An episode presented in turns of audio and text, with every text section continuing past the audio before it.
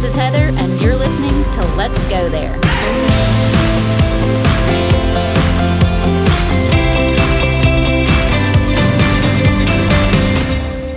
Hey guys, these past few weeks have been incredible. Haven't you loved hearing these ladies' stories and of God's faithfulness? I know I have. This week, I wanted to do something a little different, and we're going to look at stories in the Bible of women who were unable to conceive but God. Isn't that one of the best statements in the Bible and in our lives? Anytime you see or hear but God, you know it's going to be good. Now, I know that there are some of you who've been praying for a child and your prayers seem unheard or unanswered. And I know that there are some of you who have been waiting for years and years for that child and you're still brokenhearted. I don't know the reason that some people can have children while others cannot. I don't know how your story will end, but there is one thing that I do know. I know that even in the pain, suffering, grief, and brokenness, God is there with you. I wish I could guarantee that if you just kept praying, God would give you whatever you asked for, but I can't. However, I do know that God's ways are above our ways and he can do infinitely more than we could ever hope or imagine. Ephesians 3:20 says, "Now all glory to God who is able through his mighty power at work within us to accomplish infinitely more than we might ask or think." Romans 11:33 says, "Oh how great are God's riches and wisdom and knowledge! How impossible is it for us to understand his decisions and his ways?" The truth is that we're not always going to understand the why behind God allowing certain things to happen. We're human and our minds and understanding are limited, but that's where faith comes in. Now, when I say faith, I'm not saying that you have to be blindly optimistic and positive all the time. Faith can come with tears. Faith can come with questions and wrestling with things, but faith is always rooted securely in knowing that God is in control and He loves you. You can have confidence that God will never leave you because He has promised us that in His Word. Hebrews 13 5 says, For God has said, I will never fail you, I will never abandon you. Which you're probably thinking, Great, how does that help me? Well, let me tell you, the God that's always with you is the same God who created the entire world, the entire universe. He's the same God that breathed life into some dirt and made humans in his own image.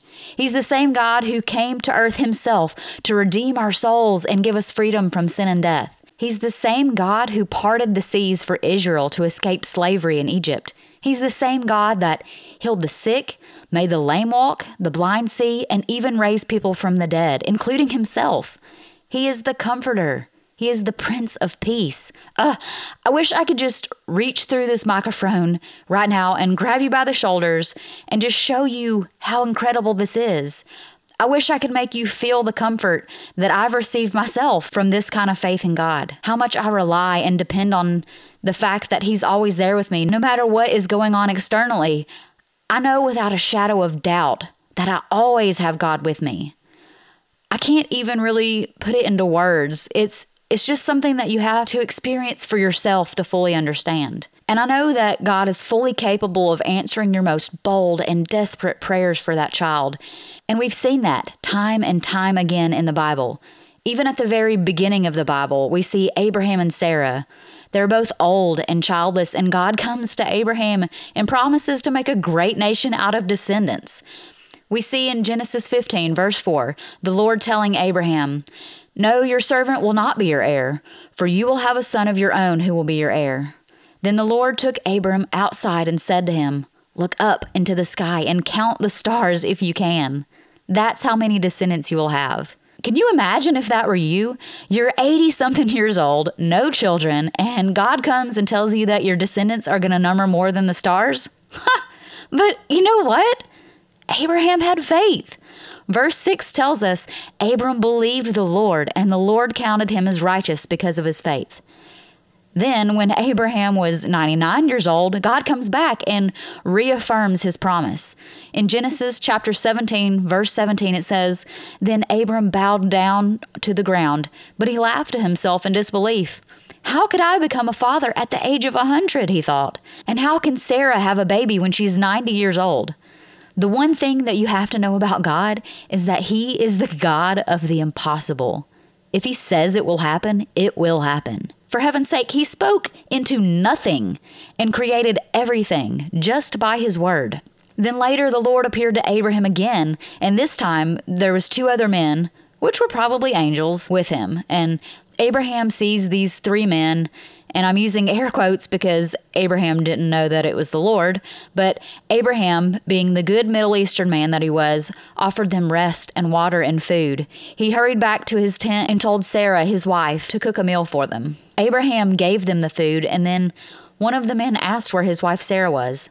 Abraham replies, telling him that she's back in the tent, but one of them said, I will return to you about this time next year. Your wife, Sarah, will have a son. It goes on to say that Sarah was listening to this conversation from the tent and she laughed because she didn't even think it was possible. Both her and Abraham were old and well past the part of their life where childbearing takes place. Then, in Genesis 18 13 through 14, it says, Then the Lord said to Abraham, Why did Sarah laugh? Why did she say, can an old woman like me have a baby? Is anything too hard for the Lord?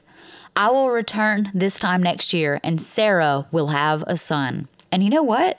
Sarah actually got pregnant. She gave birth to a son and named him Isaac, and God created a huge nation that still exists to this day. I'm not telling you the story to say that God is going to do the same thing for you because I don't know that for sure.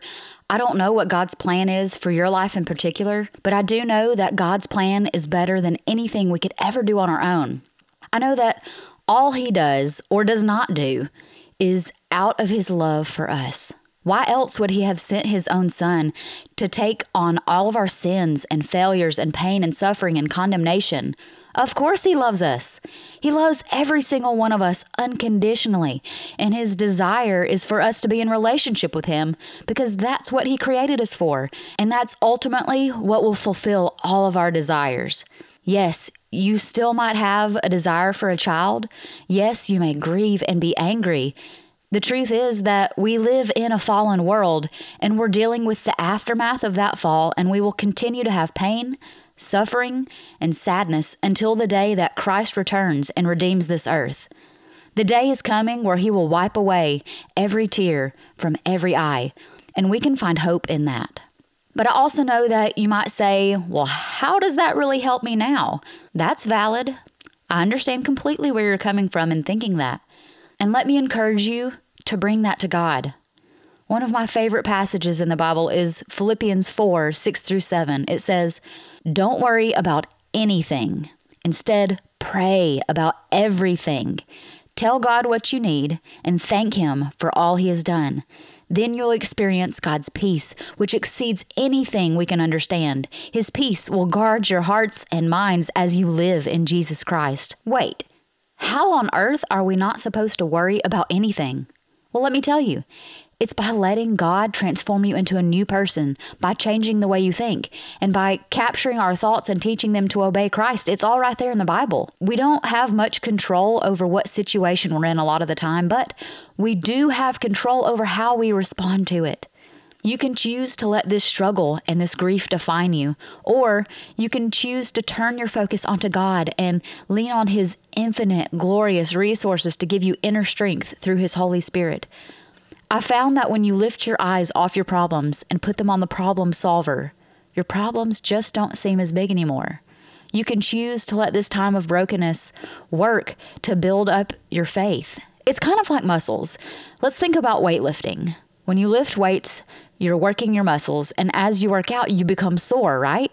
You're sore because lifting those weights tore your muscle tissues and your body has sent lactic acid to help repair that muscle. But when your muscle is repaired, it's not the same as it was before. It became stronger so that it can withstand lifting those weights again. Faith is the same way. It isn't going to grow bigger or stronger by never facing anything difficult. You have to tear it some, which can be painful, in order for it to become stronger.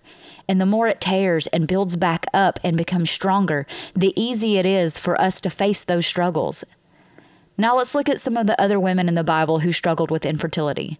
One that many people don't really think about is Samson's mom. Y'all, she isn't even named in the Bible. She's just called Manoah's wife. But in Judges 13, it says that she was unable to become pregnant. In verse 3, it says, The angel of the Lord appeared to Manoah's wife and said, even though you have been unable to have children, you will soon become pregnant and give birth to a son.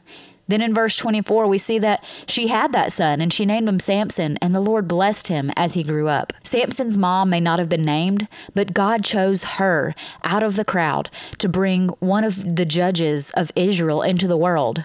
And then there's Hannah. Most people focus on this one when they think about infertility in the Bible. Hannah was unable to have children, and her husband had another wife who bore him children.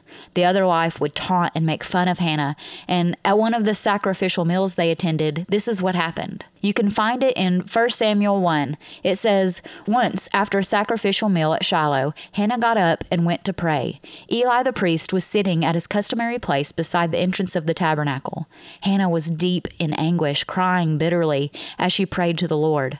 And she made this vow O Lord of heaven's armies, if you would look upon my sorrow and answer my prayer and give me a son, then I will give him back to you. He will be yours for his entire lifetime, and as a sign that he has been dedicated to the Lord, his hair will never be cut. And as she was praying to the Lord, Eli watched her. Seeing her lips moving but hearing no sound, he thought she had been drinking. Must you come here drunk? he demanded. Throw away your wine. Oh, no, sir, she replied. I haven't been drinking wine or anything stronger, but I am very discouraged, and I was pouring out my heart to the Lord. Don't think I am a wicked woman, for I have been praying out of great anguish and sorrow. In that case, Eli said, Go in peace. May the God of Israel grant the request you have asked of him. Oh, thank you, sir, she exclaimed. Then she went back and began to eat again, and she was no longer sad. Then it talks later, it says, When Hannah slept with her husband, the Lord remembered her plea, and in due time she gave birth to a son. She named him Samuel, for he had said, I asked the Lord for him. I feel like many of you could probably relate to what Hannah must have been feeling. Others were getting pregnant. Why couldn't she? What had she done wrong? And just pouring it all out to God while weeping.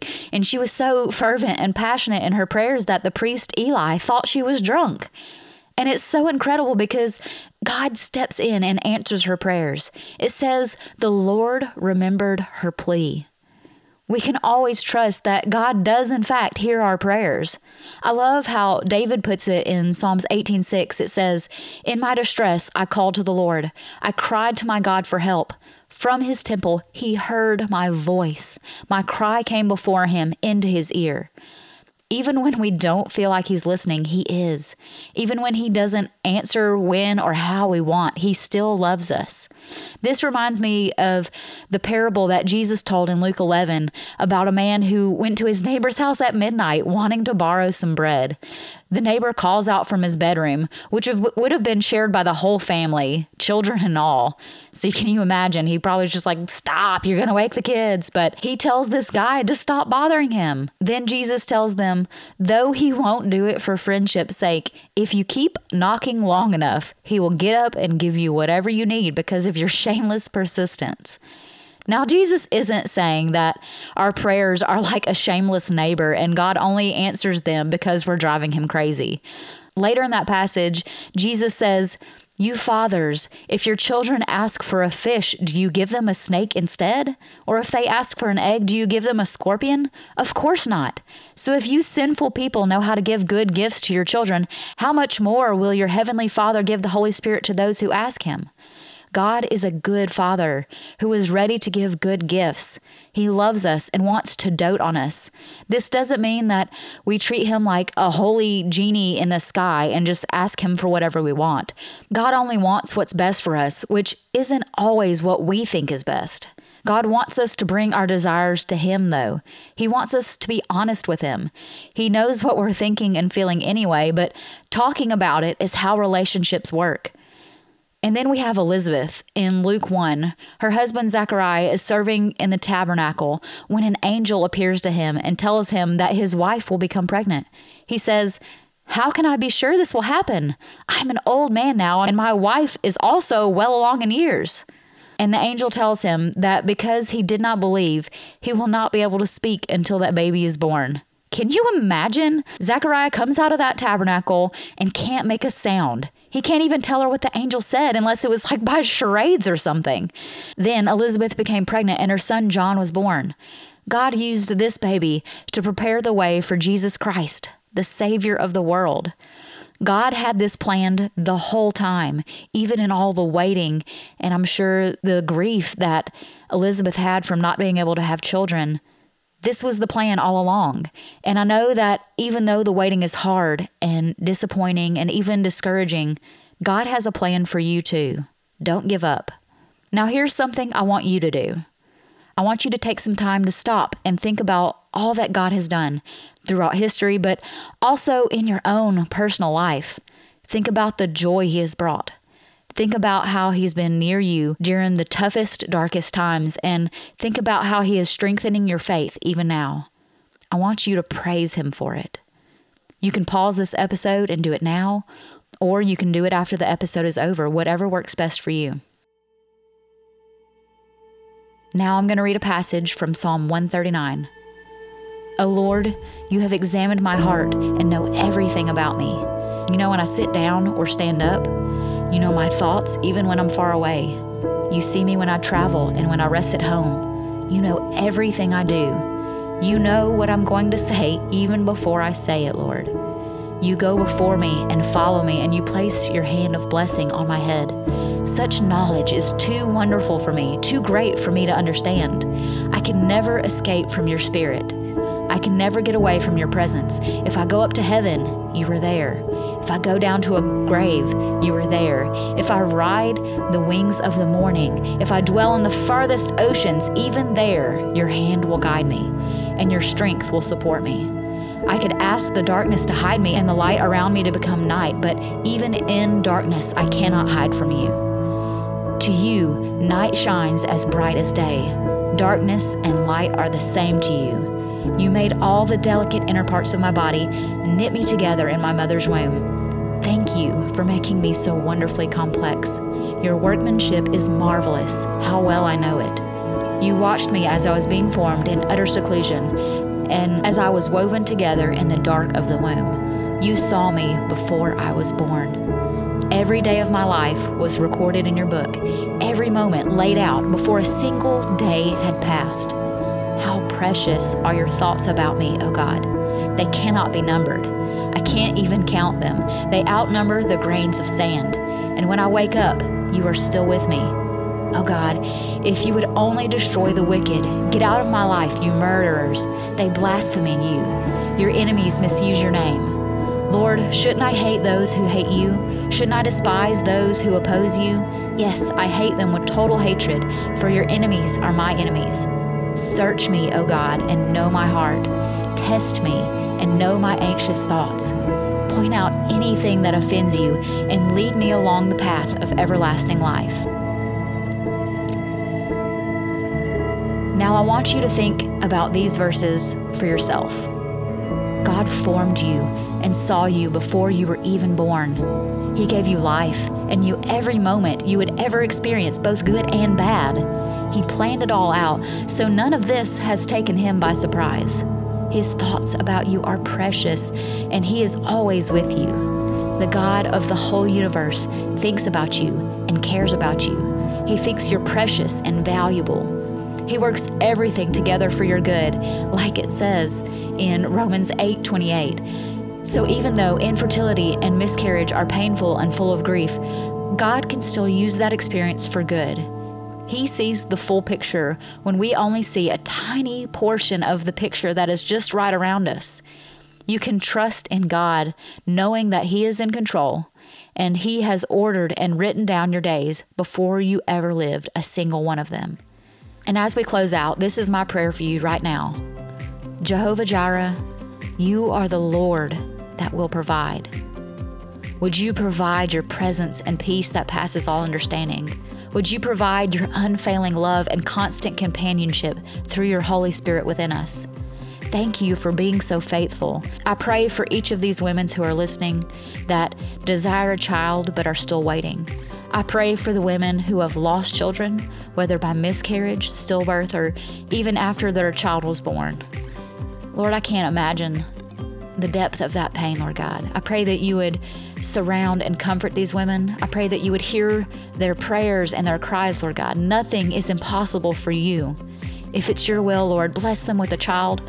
Make way for that baby to be conceived and sustain that pregnancy, Lord God. Bless them with a healthy, happy baby. If that's not your will, then I pray that you would give them peace. Let them find solace in your presence and your goodness. Help them to place all of their burdens and worries and cares on you. Father God, help them to see your goodness through all they have gone through. You know exactly what they need. Thank you for taking such good care of us. Thank you for listening to our prayers. Give these women the strength that they need to get through this and come out stronger on the other side. Let your perfect will be done and let us trust you when we cannot understand the why behind all of the pain and grief. You are enough. Let us place our hope securely in you. In Jesus' name, amen.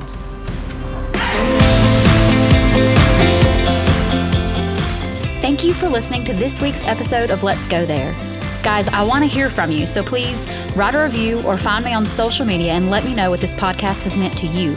You can find me on Facebook by searching podcast Let's Go There, all together, one word, and on Instagram at Let's Go There underscore podcast. Again, that's all together. We only have a couple of episodes left, so be sure to keep tuning in.